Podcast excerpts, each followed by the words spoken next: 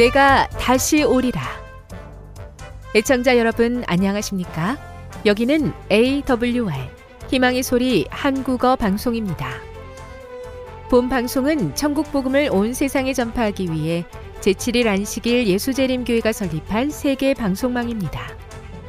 AWR 희망의 소리는 유럽, 라틴 아메리카, 아프리카, 러시아, 아시아의 방송망을 통해 전 세계에 복음을 전파하고 있습니다. AWR 아시아 희망의 소리 방송국은 한국어 방송을 매일 8시간씩 송출하고 있습니다. 희망의 소리 방송은 인터넷과 스마트폰을 통해서도 언제나 청취하실 수 있습니다. 들으실 수 있는 인터넷 주소는 awr.org입니다. 이 시간 희망의 소리 한국어 방송과 함께 보람있고 유익한 시간 되시기 바랍니다. 내가 다시 오리라. 여기는 AWR 희망의 소리 한국어 방송입니다.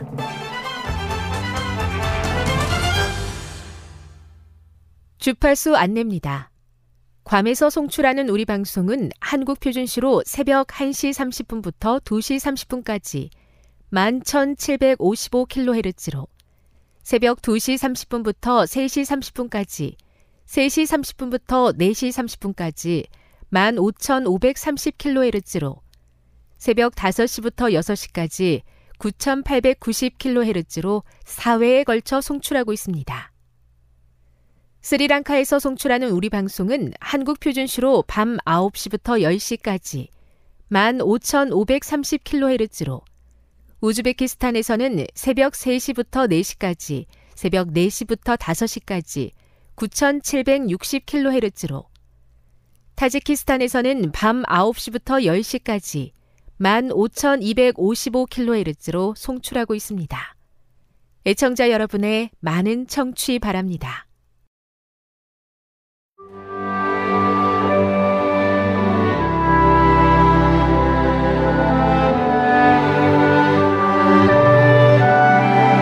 읽어주는 교과 셋째 날 11월 21일 화요일 이민자와 난민 이민자와 난민에 대한 주제는 특히 오늘날 그 수가 매우 많기 때문에 뜨거운 논쟁의 대상이 되고 있다. 전쟁, 재해, 더 나은 미래에 대한 기대로 인해 전 세계 수백만 명의 사람들이 삶의 터전을 잃은 채 절실히 도움을 필요로 하고 있다.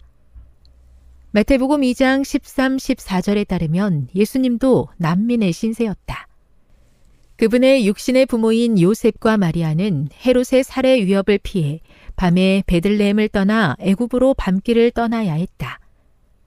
성경은 애굽에서 그들의 경험에 대해 아무 말도 하지 않지만 아마도 오늘날 난민들이 겪는 것과 같은 어려움을 겪었을 것이 분명하다. 실제로 예수의 가족이 이국 땅으로 피란처를 찾아 떠났던 것과 비슷하게 많은 무슬림, 불교도, 힌두교도, 기독교인, 무종교인 등이 오늘날 새로운 땅으로 망명을 시도하고 있다. 일반적으로 같은 문화와 언어를 사용하는 사람들과는 공통점이 많기 때문에 친구를 사귀기가 더 쉽다. 하지만 생김새가 다르고 언어가 다르고 같은 종교적 가치를 추구하지 않고 다른 음식을 먹는 이민자 및 난민 사이에서 공통점을 찾는 것은 더 어려운 일이다. 복음은 우리에게 민족적, 국가적, 문화적 안주지대에서 벗어나 아무리 우리와 다르더라도 도움이 필요한 사람들에게 다가가라고 우리를 부른다. 신명기 10장 9절, 시편 146편 9절, 로마서 12장 13절, 레위기 23장 22절을 읽어보라. 여기서 우리가 기억해야 할 중요한 주제는 무엇인가? 이민자와 난민을 어떻게 도울 수 있겠는가? 일부 국가에서는 이들과 어울리거나 돕는 것이 정치적으로 허용되지 않는 일일 수도 있다. 그러나 이미 매우 힘든 시기를 겪었고 여전히 도움을 필요로 하는 이들을 섬기기 위해 우리는 가능한 때에 우리가 할 수 있는 일을 해야 하며 할 수 있는 한 그들을 위해 봉사해야 한다. 그들을 위해 기도하고 이민자와 난민에 대한 정보를 찾아보라. 이들을 돌보는 단체 중 어딘가에서 봉사활동을 하거나 교회 안식일 학교에서 이민자나 난민을 위한 사역을 시작할 수도 있을 것이다. 교훈입니다. 비록 우리와 다른 문화와 삶 가운데 있는 사람들이라도 복음은 우리가 안주지대를 벗어나 그들에게 할 수 있는 한 도움을 제공할 것을 권면한다. 묵상. 세계 각국의 문화가 얼마나 다른지에 대해 생각해 보십시오. 무엇이 우리를 이렇게 달라지게 만들었습니까? 적용. 작은 일일지라도 당신이 발견한 이민자나 난민을 돕기 위해 무엇을 할 수 있겠습니까? 영감의 교훈입니다. 나그네는 이스라엘 백성이 아니라고 해서 멸시를 받아서는 안 되었다.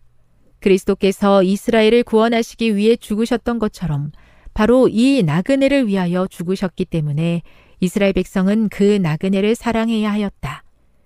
감사의 축제 때 그들이 하나님의 자비를 기억할 때에 그 나그네는 따뜻한 환영을 받아야 했다.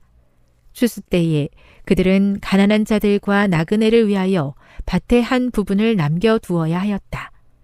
그리하여 나그네도 하나님의 영적 축복에 참여하도록 하였다. 교회 증언 6권 274. 갈 바를 알지 못하고 생사의 갈림길에 있는 난민과 그들의 땅에 여전히 남아 고통당하는 사람들을 위해 기도합니다. 저희가 줄 수 있는 도움은 미약하오니 하나님께서 도와주시고 주의 날이 속히 이르게 하심으로 그 눈물을 씻게 하옵소서.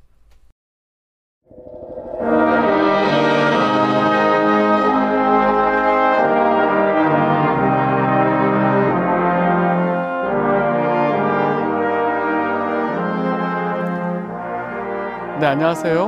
하나님의 은혜와 평강이 함께 하시기를 기도합니다. 어, 예배 자리에 함께 하신 여러분을 진심으로 환영합니다. 하나님의 성령의 은혜가 이 시간에 함께 하시기를 간절히 바랍니다.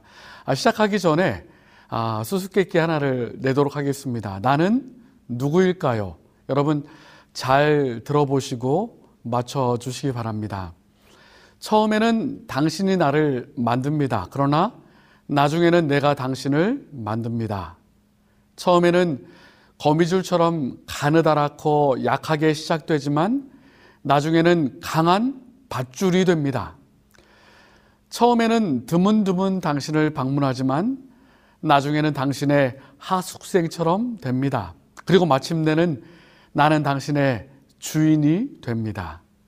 나는 당신을 성공적인 사람으로 만들기도 하고 실패하는 사람으로 만들기도 합니다. 나는 당신에게 악마가 될 수도 있고 천사가 될 수도 있습니다. 당신이 나이가 들수록 나는 강해집니다.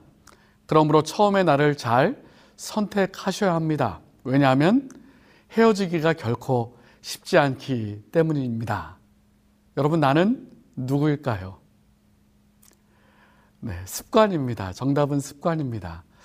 오늘 설교 제목 가운데 또 예수님의 습관이라는 제목이 있어서 아마 쉽게 맞추실 수 있으셨을 것이라 생각합니다. 아, 저는 오늘 성경 특별히 누가복음에 있는 말씀을 통해서 예수님의 습관, 우리가 배우고 또 가져야 할 예수님의 삶의 모습을 함께 찾아보도록 하겠습니다. 먼저 어, 새 성경절을 살펴볼 텐데요. 누가복음 2장 42절 또 누가복음 4장 16절 말씀 보시겠습니다. 예수께서 12살 될 때에 저희가 이 절기의 전례를 쫓아 올라갔다가 누가복음 4장 16절입니다.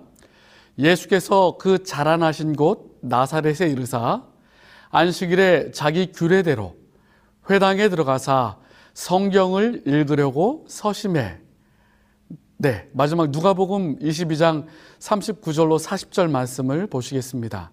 예수께서 나가사 습관을 쫓아 감남산에 가심에 제자들도 쫓았더니 그곳에 이르러 저희에게 이르시되 시험에 들지 않기를 기도하라 하시고 네, 누가복음에 나와 있는 특별히 예수님의 습관과 관련된 말씀들을 저희가 찾아봤는데요.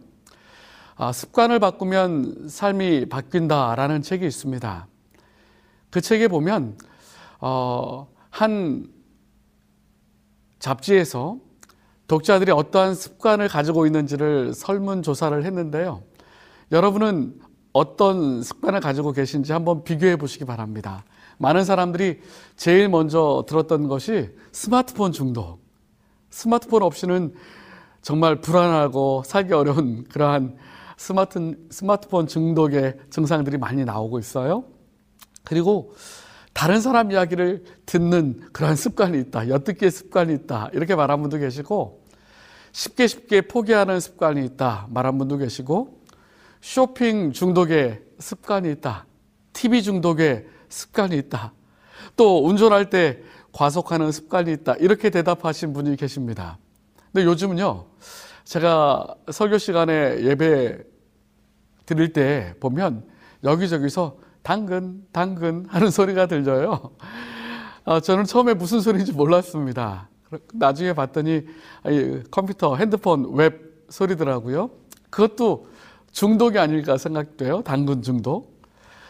아, 날아가는 교실 또 에밀과 탐정들이란 아동문학을 쓴 독일의 아동문학가 그리고 시인인 에리 캐스트너가 몇 명의 친구들과 함께 여행을 떠나게 되었습니다. 그 중에 에른스트라는 친구가 있었는데 평소에 불면증에 시달리고 있었다고 합니다. 그래서 항상 수면제로 잠을 청했고 함께 여행하는 이 여행 중에도 수면제를 잊지 않고 챙겨왔다고 합니다. 이제 방을 얻어서 함께 캐스트너와 친구들이 여행에 들떠서 재미있는 이야기를 나누면서 시간을, 시간을 보내고 있을 때에 어느새 밤이 깊어갔고 하나 둘씩 깊은 잠에 빠져들기 시작했습니다. 그의 친구 에른스트도 여행의 피곤함 때문에 수면제를 먹지 않고 쉽게 잠이 들었습니다. 그래서 잠들지 않을 친구들은 이 에른스트 친구가 잠에서 깨지 않도록 조용조용히 이야기하면서 그렇게 지내고 있었습니다. 그런데 한 10분쯤 되었을까요? 갑자기 이 에른스트가 번쩍 일어나더니 주머니를 막 뒤지는 것입니다. 그러더니 이렇게 얘기하는 것입니다. 큰일 날 뻔했어. 하마터면 수면제를 먹지 않고 그냥 잘 뻔했어. 그러면서 잠에 덜 깬 얼굴로 부지런히 약을 먹고는 다시 잠들었다고 합니다. 그 모습을 지켜보던 친구, 친구들은 기가 막혀서 웃을 수밖에 없었다고 합니다. 왜요? 이 자기 위해 먹는 약인데 자는 중에도 습관 때문에 깨어서 그 약을 먹는 모습을 본 것이에요. 습관이란 그만큼 무서운 것입니다. 성경의 인물들로 들어가서 한번 어, 성경의 인물들이 어떠한 습관을 가졌는지 한번 살펴보겠습니다. 다윗은요, 하나님을 찬양하는 습관을 가졌던 사람이에요. 시편의 찬양 가사들을 한번 보십시오. 얼마나 아름답습니까? 그죠? 늘 찬양하는 습관, 너무나 좋은 습관을 가졌습니다. 또 구약의 다니엘은 어떤 습관을 가졌습니까? 늘 기도하는 습관을 가지고 있었습니다. 아시는 것처럼 호시탐탐 노리는 정치적인 그러한 상황 속에서도 예루살렘 성전을 향하여 창문을 열고 하루에 몇 번씩이요? 세 번씩 기도하는 다니엘의 모습을 볼 수 있는 것입니다. 기도하는 습관 너무나 좋은 습관을 가졌던 다니엘입니다. 또한 느헤미야는 어떻습니까? 느헤미야는 일어나는 사건과 상황 속에서 끊임없이 묵상 기도하는 사람이었습니다. 누가복음 2장 4절에 보면 왕이 내게 이르시되 그러면 내가 무엇을 원하느냐 하시기로 내가 하늘의 하나님께 묵도하고 라고 말했습니다. 아, 제가 이 느헤미야의 말씀을 보고 저도 중요한 결정을 하거나 중요한 말을 하기 전에 하나님 도와주십시오. 하나님 지혜를 주십시오.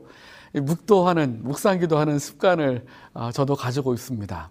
반면에 믿음의 조상이라고 불리우는 아브라함에게는 조금 부끄러운 기록이 남아 있습니다. 아브라함은 아내 사라를 누이라고 속이는 거짓말을 했습니다. 창세기 12장에 아브라함이 애굽에 내려갔을 때에 아내 사라를 자기의 여동생으로 속인 사실이 있고 또 창세기 20장에도 그랄이라는 도시에 있을 때에 사라를 자기 여동생이라고 말한 사실이 기록되어 있습니다. 그런데 그의 아들 이삭도요. 자기의 아내 리브가를 누이라고 속이는 거짓말을 창세기 26장 6절로 11절에 하고 있습니다. 이 아버지의 거짓말이 이삭에게도 나오는 모습을 볼 수 있는 것이에요. 한국의 대표적인 습관에 관한 속담이 있습니다. 세 살적 버릇이 여든까지 간다라는 속담이죠. 그만큼 바꾸기가 어렵다는 이야기일 것입니다. 일단 몸에 밴 버릇은 쉽게 고쳐지지 않는다는 말이죠. 그리고 바늘 도둑이 소도둑 된다라는 말이 있습니다. 이 습관은 점점 점점 확대된다는 그러한 의미인 것이죠. 서양의 속담에도요. 습관은 제2의 천성이다라는 말이 있고요. 생각은 행동을 낳고 행동은 습관을 낳고 습관은 성품을 만들고 성품은 인생을 좌우한다라는 속담이 있습니다. 세계에서 가장 위대한 세일즈맨이라는 책을 쓴 오구 만디노는 성공한 사람과 실패한 사람들의 단 하나의 차이점이 있다면 그것은 습관의 차이라고 말하고 있습니다. 그렇습니다.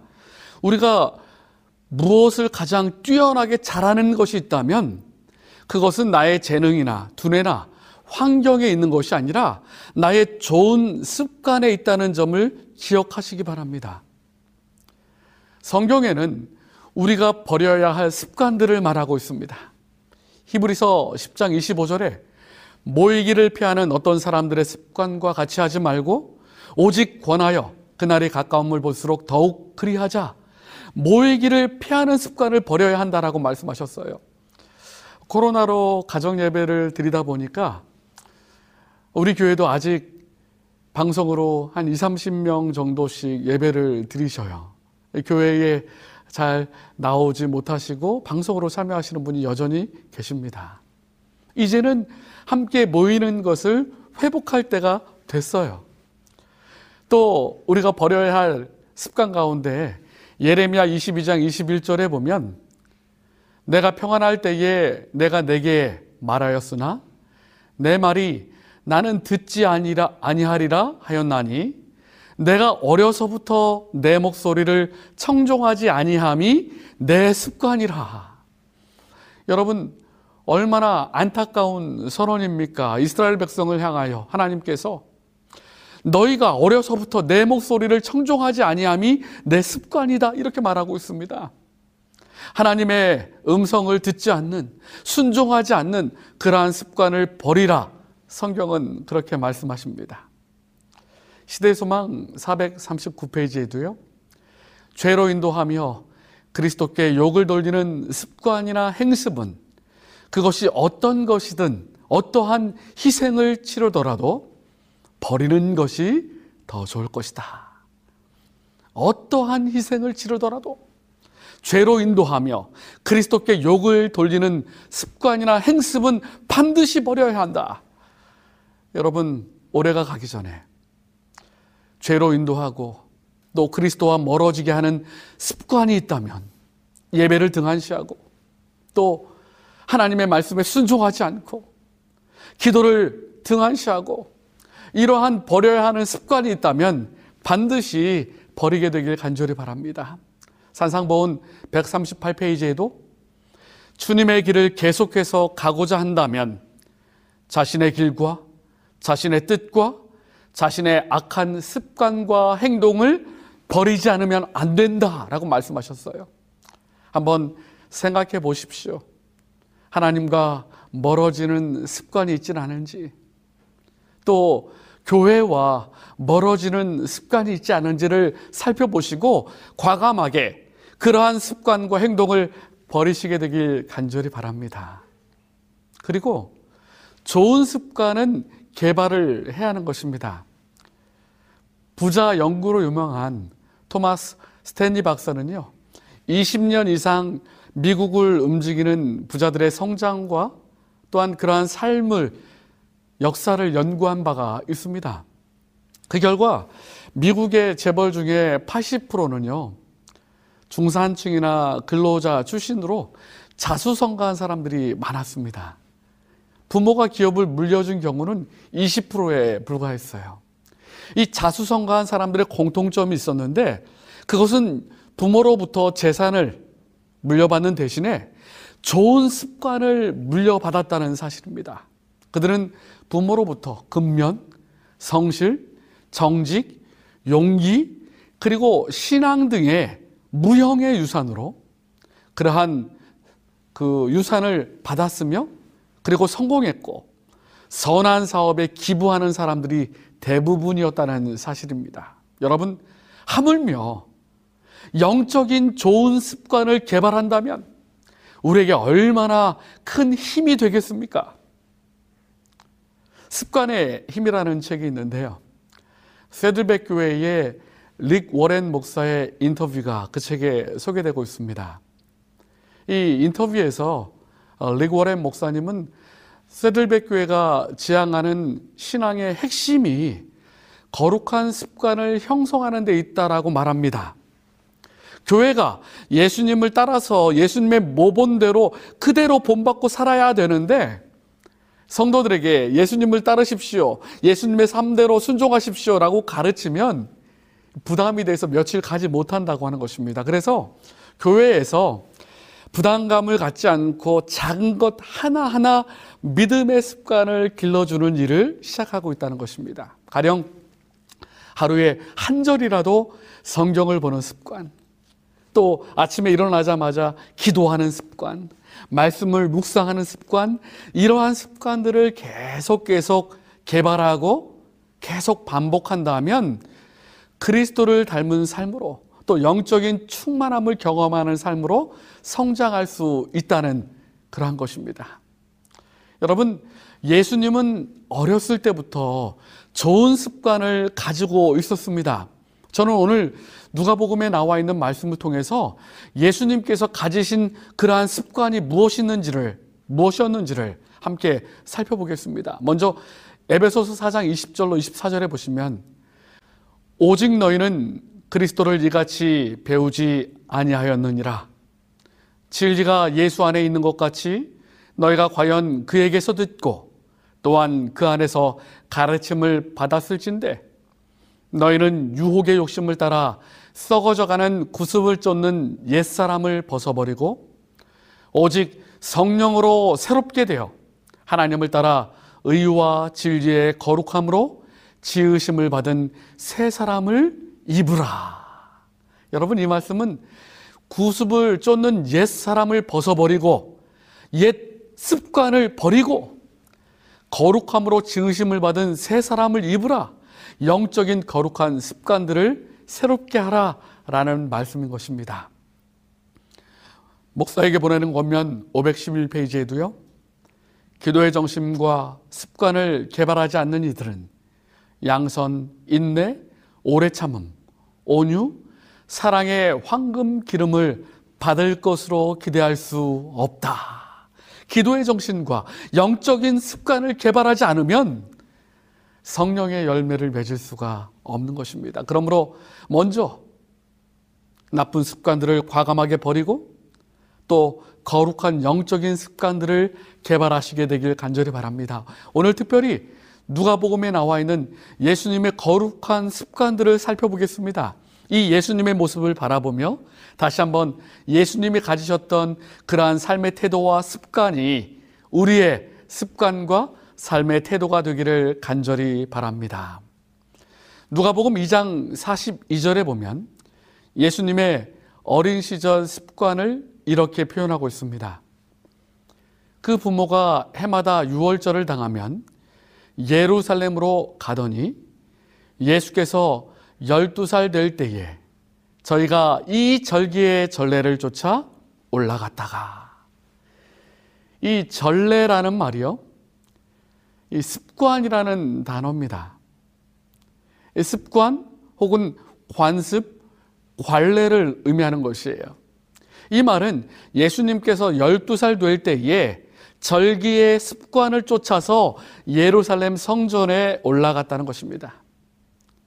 예수님도 어린 시절부터 예배드리고 하나님의 성전을 찾는 습관이 있었다라고 말씀하는 것입니다.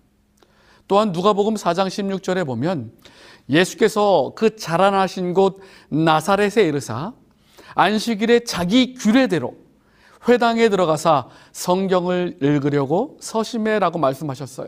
매 안식일마다 자기 규례대로 예수님은 습관을 따라서 안식일 날 회당에 성전에 가셨습니다. 그리고 습관에 따라서 늘 성경을 읽으셨습니다.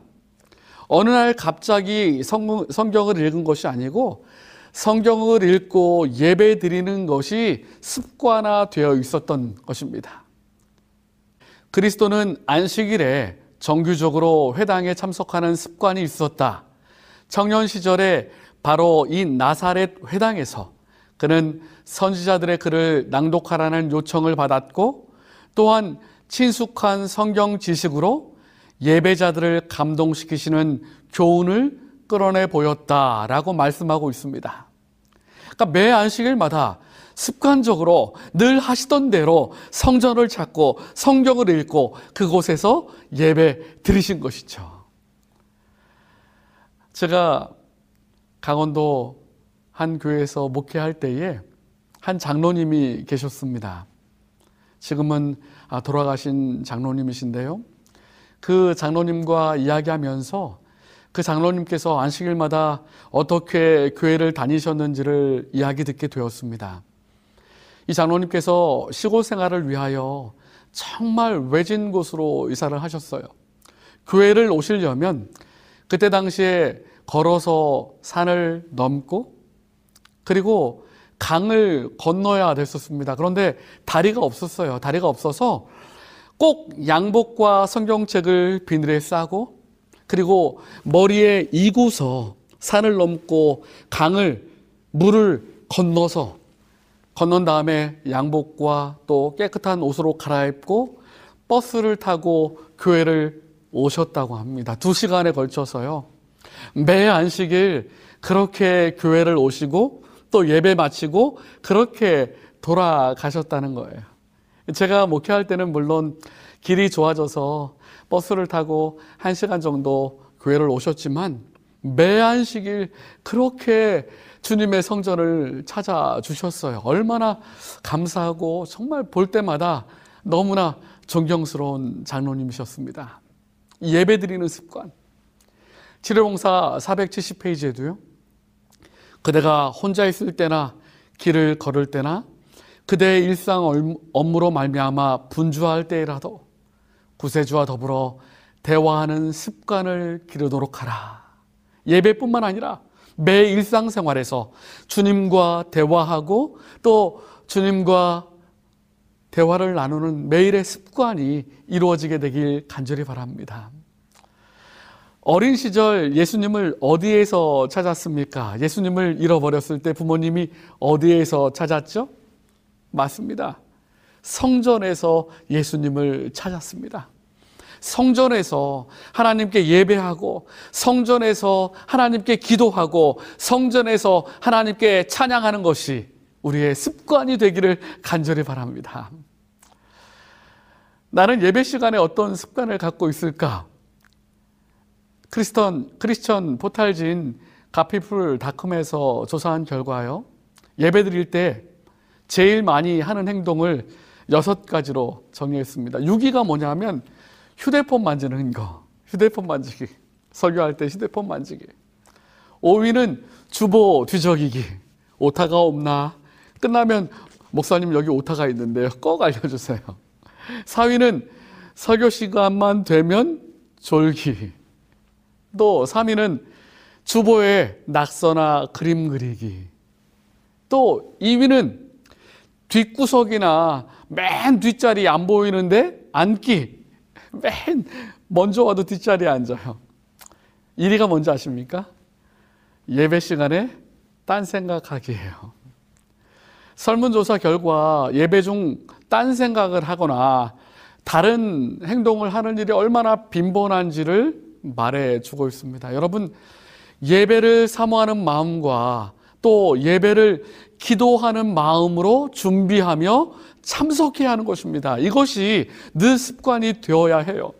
예전에는 안식일을 맞이하는 금요일만 되면 얼마나 바빴습니까? 목욕탕에도 가고 깨끗하게 씻고 또 얼마나 열심히 이 예배를 위하여 준비했습니까? 어떤 교인이 불평을 늘어놨습니다. 나는 30년 동안 꼬박꼬박 교회 나가 예배 시간에 목사의 설교를 들었는데 기억나는 설교가 하나도 없고 설교 제목조차 기억나는 게 없어. 이렇게 얘기했습니다. 그러자 옆에 있던 사람이 이렇게 얘기했습니다. 나는 30년 동안 아내가 해주는 밥을 먹었는데 하지만 구체적으로 어떤 음식을 어떤 반찬을 먹었는지 메뉴조차 기억나지 않아. 하지만 분명한 사실은 그 음식을 먹고 지금까지 내가 건강하게 살고 있다는 것이야. 음식을 먹지 않았더라면 나는 아마 이미 죽고 말았을 거야. 이렇게 얘기했습니다. 무슨 말입니까?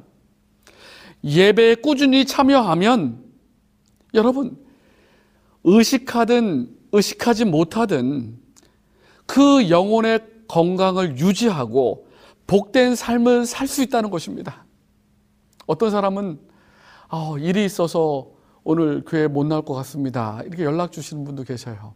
물론 연락 주셔서는 감사하긴 한데 여러분 다른 일 때문에 예배를 포기하는 것이 아니라 예배 때문에 다른 일을 포기할 수 있는 믿음을 갖게 되길 간절히 바랍니다. 예수님께서는 매 안식일마다 성전에서 예배하셨어요. 이 예수님의 습관을 우리 모두가 갖게 되길 간절히 바랍니다. 또 다른 예수님의 습관은요. 누가복음 20자, 22장 39절에 보면 예수께서 나가사 습관을 쫓아 감남산에 가심에 제자들도 쫓았더니 이 습관을 쫓아서 감남산에 가셨는데 왜 가셨습니까? 습관을 쫓아 감남산에 기도하러 가신 것입니다. 어린 시절부터 예배드리기 위하여 꾸준히 매 안식일마다 회당에 성전에 가셨고 그리고 늘 바쁘고 피곤하고 힘든 일이 있어도 예수님께서는 기도하는 습관이 있었습니다. 성경을 보면 때로는 늦은 밤에, 때로는 늦은 새벽에 그렇게 바쁜 일정 가운데서도 기도를 잊지 않으셨던 예수님의 모습을 보게 되는 것입니다. 제자들은 어땠습니까? 사도행전 3장 1절에 보면 제9시 기도 시간에 베드로와 요한이 성전에 올라갈 때 이렇게 말씀하고 계세요. 기도하는 시간에 성전에 올라간 것입니다. 제자들도 예수님의 모본을 따라서 늘 기도했어요. 여러분, 우리는 예수님의 삶을 따르기를 원하는 그리스도인들입니다. 예수님처럼 예배의 습관, 기도의 습관을 갖게 되길 간절히 바랍니다. 우리는 호흡을 습관적으로 하며 삽니다. 그렇죠? 호흡을 멈추면 죽는 것입니다. 그래서 호흡은 생명이라고 말하죠. 그런데 성경은 기도가 바로 생명의 호흡이라고 말합니다. 그래서 쉬지 말고 기도하라라고 성경은 가르치는 것입니다. 예수님의 거룩한 습관이었던 기도가 우리의 거룩한 습관이 되기를 간절히 바랍니다. 그것은 옵션의 문제가 아니에요.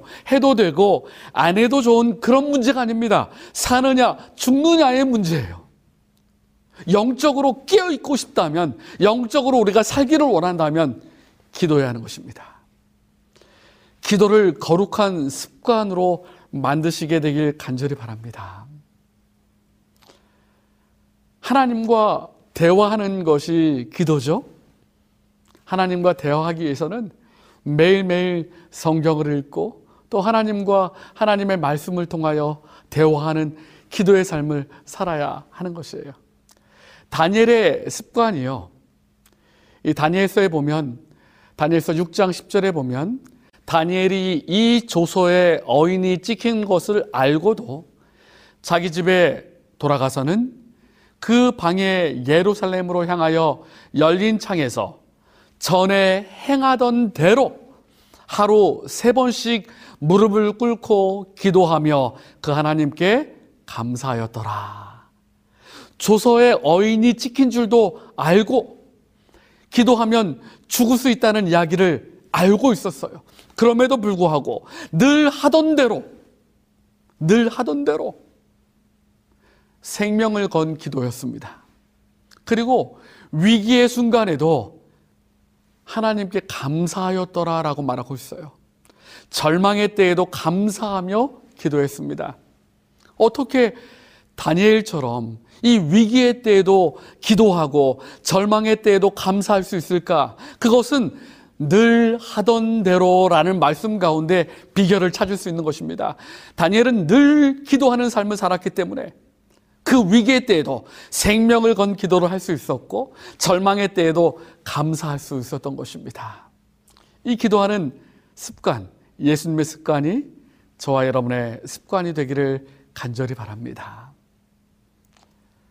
또한 마가복음 10장 1절에 보면 예수께서 거기서 떠나 유대 지경과 요단간 건너편으로 가시니 무리가 다시 모여들거늘 예수께서 다시 전례대로 가르치시더니 아, 예수님의 또 다른 습관은 말씀을 읽을 뿐만 아니라 가르치는 습관이 있었어요. 예수님은 습관을 따라서 가르치셨습니다. 복음을 가르치셨어요. 예수님은 입을 여시면 하나님의 말씀, 복음을 가르치셨습니다. 안식일마다 회당에 가셔서 성경을 읽으셨습니다. 그리고 사람을 만나면 가르치셨습니다. 이것이 습관이 되었습니다.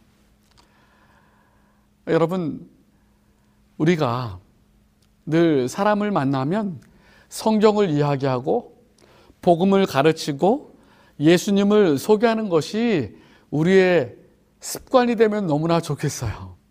다른 이야기, 세상적인 이야기, 정치적인 이야기 하는 것이 아니라 예수님을 소개하고 복음을 소개하고 또 하나님의 놀라운 사랑에 대하여 이야기하는 그리고 성경을 가르칠 수 있는 그러한 우리 재림 성도들이 됐으면 너무나 좋겠습니다.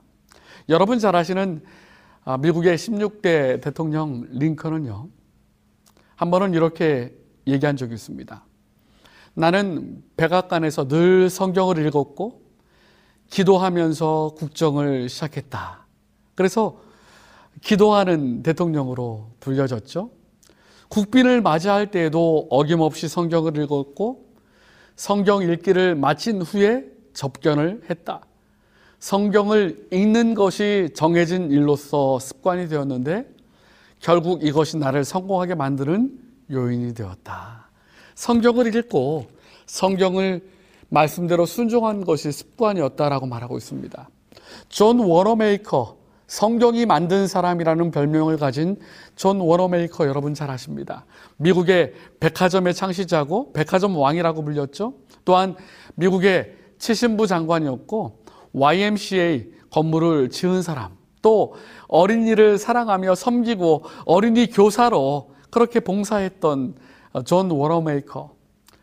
84세였던 1921년 사업가로서 80주년을 맞은 기념 행사에서 한 기자가 회장님께서 지금까지 투자한 것 중에 가장 성공적인 투자가 무엇입니까? 라고 물었습니다. 그는 머뭇거림도 없이 내가 10살 때 2달러 75센트를 주고 예쁜 가죽 성경 한 권을 산 것이 일생 최고의 투자였습니다. 이렇게 얘기했습니다. 기자가 다시 물었습니다. 그러면 성경만 구입하면 성공할 수 있습니까? 그때 존 워너메이커가 이렇게 말했습니다. 아닙니다. 성경 말씀에 순종해야 합니다. 말씀에 순종하는 것이 습관이 되어야 합니다. 그렇다면 성공은 내게 와 있을 것입니다. 여러분, 하나님의 말씀을 읽고 말씀대로 순종하는 습관이 평생에 걸쳐 모이게 되면 그것이 큰 시간이 되고 그것이 바로, 바로 나를 만들어 가게 되는 것입니다. 신앙생활에 있어서도 좋은 습관을 이루는 것이 너무나 중요합니다. 위대한 신앙은 거룩한 습관을 통해서 이루어지는 것이기 때문입니다. 이제 마지막으로 예수님의 또 다른 습관을 살펴보겠습니다. 예수님은요, 섬김의 습관이 있었습니다. 예수님은 끊임없이 사람들을 섬기는 일을 했습니다. 죽은 자를 살리시고, 병든 자를 고치시고, 굶주린 자를 먹이시고, 제자를 돌보시고, 마지막으로 모든 인류를 섬기기 위하여 자신의 목숨까지 내어 주셨습니다. 예수님은 다른 사람을 섬기기 위하여 오셨습니다.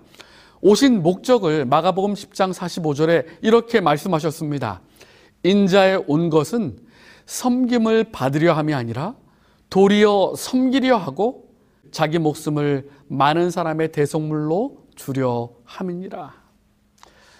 여러분, 우리는 얼마나 섬김을 받기를 좋아합니까? 그죠? 대접받기를 얼마나 좋아합니까?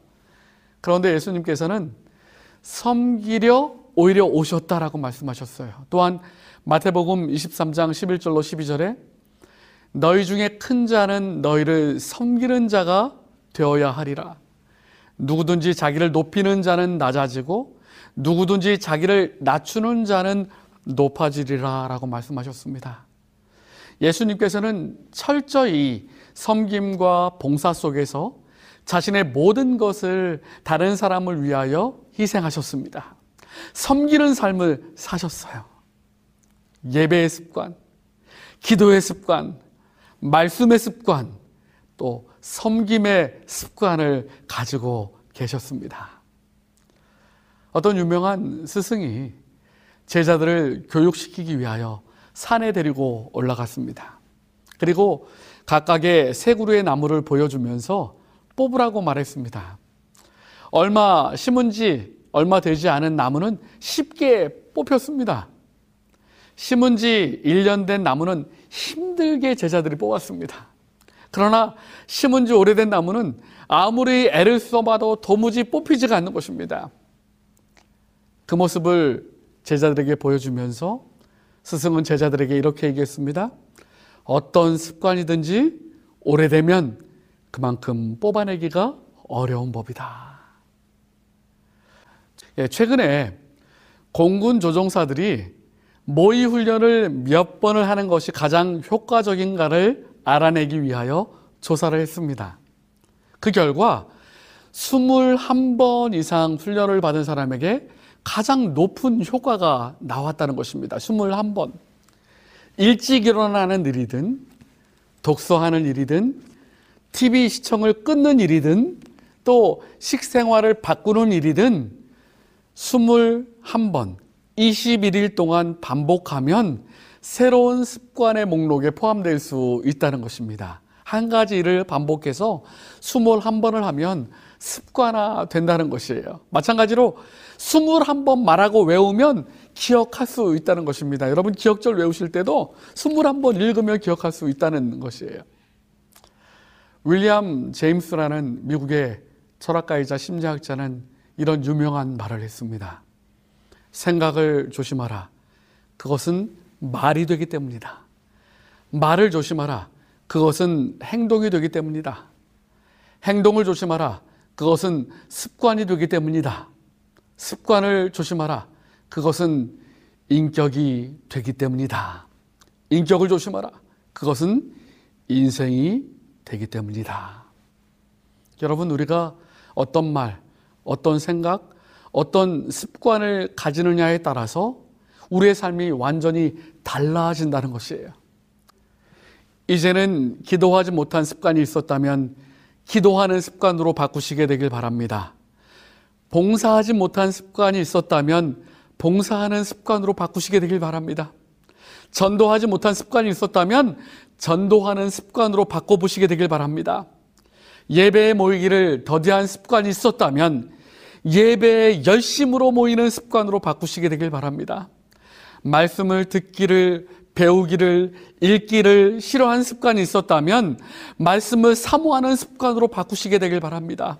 또한 섬김을 받기를 원하는 삶을 살았다면 오히려 예수님처럼 섬기는 삶, 섬기는 습관으로 바꾸시게 되길 간절히 바랍니다. 그러나 우리가 잊지 말아야 할 것이 있는데요. 산상본 141페이지에 보면 우리는 지배권을 쟁취하기 위해 애쓰는 악한 욕망과 습관을 스스로의 힘으로 이길 수 없다. 죄의 습관을 스스로의 힘으로 이길 수 없다라고 말합니다. 우리는 우리를 속박하고 있는 강력한 원수를 정복할 수 없다. 오직 하나님께서만 우리에게 승리를 주실 수 있다. 여러분, 습관의 문제도요. 악한 습관들, 죄의 습관들 버리는 것도 내 스스로는 할 수 없습니다. 오직 하나님께서만 우리에게 승리를 줄 수 있어요. 하나님을 의지하고 하나님께서 내 삶에 거룩한 습관을 만들어 주시도록 늘 기도하시게 되길 바랍니다. 그러므로 예수님의 거룩한 습관이 저와 여러분의 습관이 되기를 간절히 바라며 오늘 말씀을 마치도록 하겠습니다.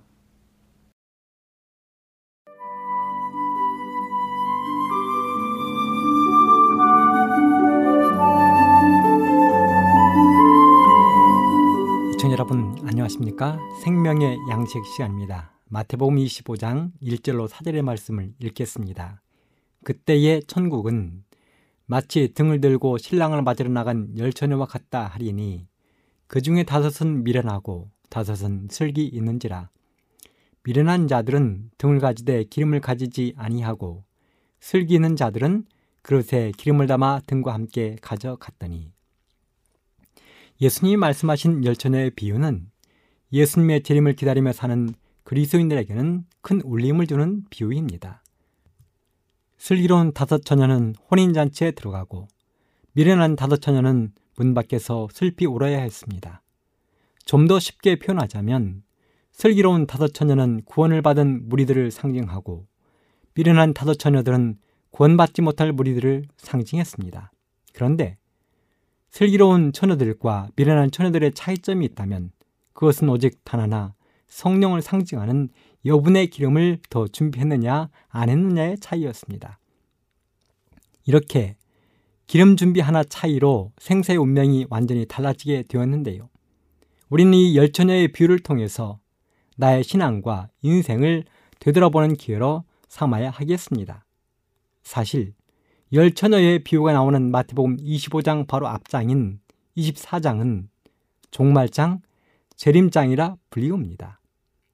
24장은 예수님이 재림하시기 직전 어떤 징조들이 있을지를 자세하게 알려주고 있습니다. 24장 3절 이하를 보면 정확하게 이야기하고 있습니다.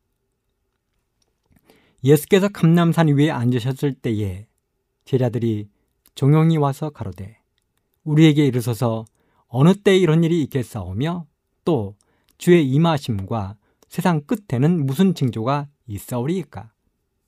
그렇습니다. 제자들은 세상 끝에 어떤 일이 있을 것인지에 대한 관심이 많았습니다. 그 제자들의 질문에 대한 대답으로 예수님은 마태복음 24장 전체에 걸쳐 세상 끝, 곧 예수님이 재림하시기 직전에 어떤 일들이 세상에 있을지를 자세하게 알려주셨습니다. 그러니 마태복음 24장만 잘 읽고 연구하고 깨달으면 우리는 예수님의 재림이 얼마나 가까웠는지를 실감하며 살 수 있습니다. 그 중에 몇 구절만 살펴보도록 하겠습니다. 마태복음 24장 7절로 8절 민족이 민족을 나라가 나라를 대적하여 일어나겠고 처처에 기근과 재진이 있으리니 이 모든 것이 재난의 시작이니라. 12절 불법이 성함으로 많은 사람의 사랑이 식어지리라. 14절 이 전국 복음이 모든 민족에게 증거되기 위하여 온 세상에 전파되리니 그제야 끝이 오리라. 24절 거짓 그리스도들과 거짓 선지자들이 일어나 큰 표적과 기사를 보이어 할 수만 있으면 택하신 자들도 미혹하게 하리라. 37절 노아의 때와 같이 인자의 마음도 그러하리라. 홍수 전에 노아가 방주에 들어가던 날까지 사람들이 먹고 마시고 장가들고 시집가고 있으면서 홍수가 나서 저희를 다 멸하기까지 깨닫지 못하였으니 인자의 마음도 이와 같으리라. 예수님은 이런 재림의 징조들 말씀하신 후에 42절에 보면 그러므로 깨어 있으라. 너희 주가 어느 날에 임할는지 너희가 알지 못함이니라. 너희도 아는 바니 만일 집주인이 도적이 어느 경점에 올 줄을 알았더라면 깨어 있어 그 집을 뚫지 못하게 하였으리라. 이러므로 너희도 예비하고 있으라 생각지 않은 때 인자가 오리라. 이렇게 마태복음 24장에는 재림의 징조들과 더불어 경성하라는 말씀이 기록되어 있습니다. 이런 예수님의 말씀에 비추어 지금 돌아가고 있는 세상을 한번 둘러보시기 바랍니다. 여러분이 살고 있는 주변을 한번 살펴보시기 바랍니다. 우리가 살고 있는 지구는 환경 파괴로 인하여 몸살을 앓고 있습니다. 북극의 빙하가 지구 온난화로 인하여 75% 이상이 녹아내리고 불과 몇 년 후면 북극은 빙하 없는 얼음 없는 땅이 될 것이라는 연구 결과는 우리를 오싹하게 만들고 있습니다. 그 결과가 과연 우리들에게 어떤 모습으로 나타날 것인지는 과학자들도 모른다고 실토했습니다. 사상 유례 없는 올여름 무더위를 견딘 우리는 앞으로 어떻게 살아야 할지 두렵기만 합니다. 저는 얼마 전 대한민국 젊은이들의 해방을 할수 있는 홍대 앞거리를 새벽 2시 가까이 되어서 지나가야 할 일이 있었습니다. 손님을 집에 모셔다 드리는데 집이 그 인근이었습니다. 그 시간이면 새벽 2시요. 모두가 내일을 위해서 잠에 들어야 할 시간이고 거리는 한산해야 정상입니다. 그런데요. 저의 눈앞에 펼쳐진 장면은 가히 충격적이었습니다.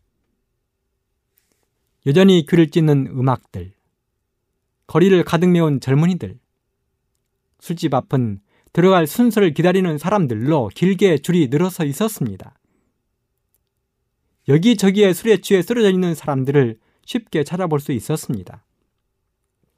그런데요, 제가 태운 손님이 저에게 이런 이야기를 하셨습니다. 오늘은 그래도 양호한 날이라고요.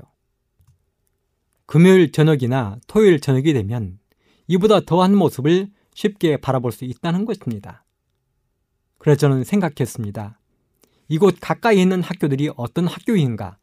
바로 대한민국의 최정상에 서서 대한민국을 이끌어 간다는 연세대학교, 이화여자대학교, 서강대학교가 그 옆에 있는 것입니다. 그런데 이 학교들의 설립 목적이 무엇입니까? 그 학교들의 홈페이지에 들어가 설립 목표와 앞으로 나아갈 미래 비전을 한번 살펴보시기 바랍니다. 한결같이 기독교 정신을 강조하고 있는 대학들입니다. 그런데요, 이런 학교들이 가장 가까이 있는 이 거리가 우리 대한민국 최고의 활락가라는 사실에 저는 충격을 받았습니다. 그날 저는 소돔과 고모라의 모습을 보는 것 같았습니다. 말세가 되면 노아의 때와 같이 사람들이 그렇게 될 것이라는 사실을 눈앞에서 확인했습니다. 여러분, 지금이 바로 그런 시기입니다. 정말 예수님이 지금 당장 오신다 해도 조금도 이상하지 않은 시간들입니다. 그러면 우리는 어떻게 합니까? 예수님이 말씀하셨습니다. 이러므로 너희도 예비하고 있으라 생각지 않은 때 인자가 오리라 하고 말씀하셨습니다.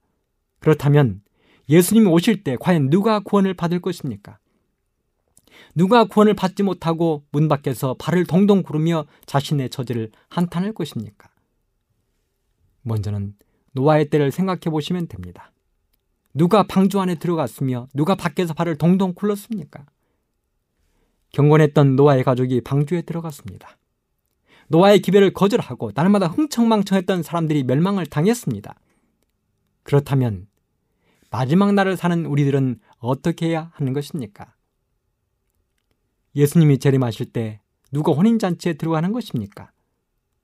그래서 예수님이 주신 비유가 바로 열처녀의 비유입니다. 마태복음 24장 재림의 징조들을 정리하신 예수님이 우리가 어떻게 예수님의 재림을 준비할런지를 25장에 알려주신 것입니다. 그리고 그 첫 번째의 비유가 바로 열처녀의 비유였습니다. 예수님은 우리들에게 슬기로운 처녀들처럼 살라는 것입니다.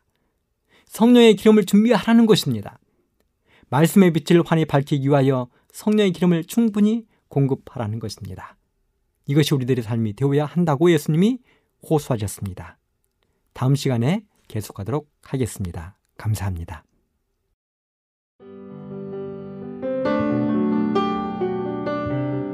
행복한 시간 되셨습니까? 지금까지 여러분께서는 AWR 희망의 소리 한국어 방송을 청취하셨습니다.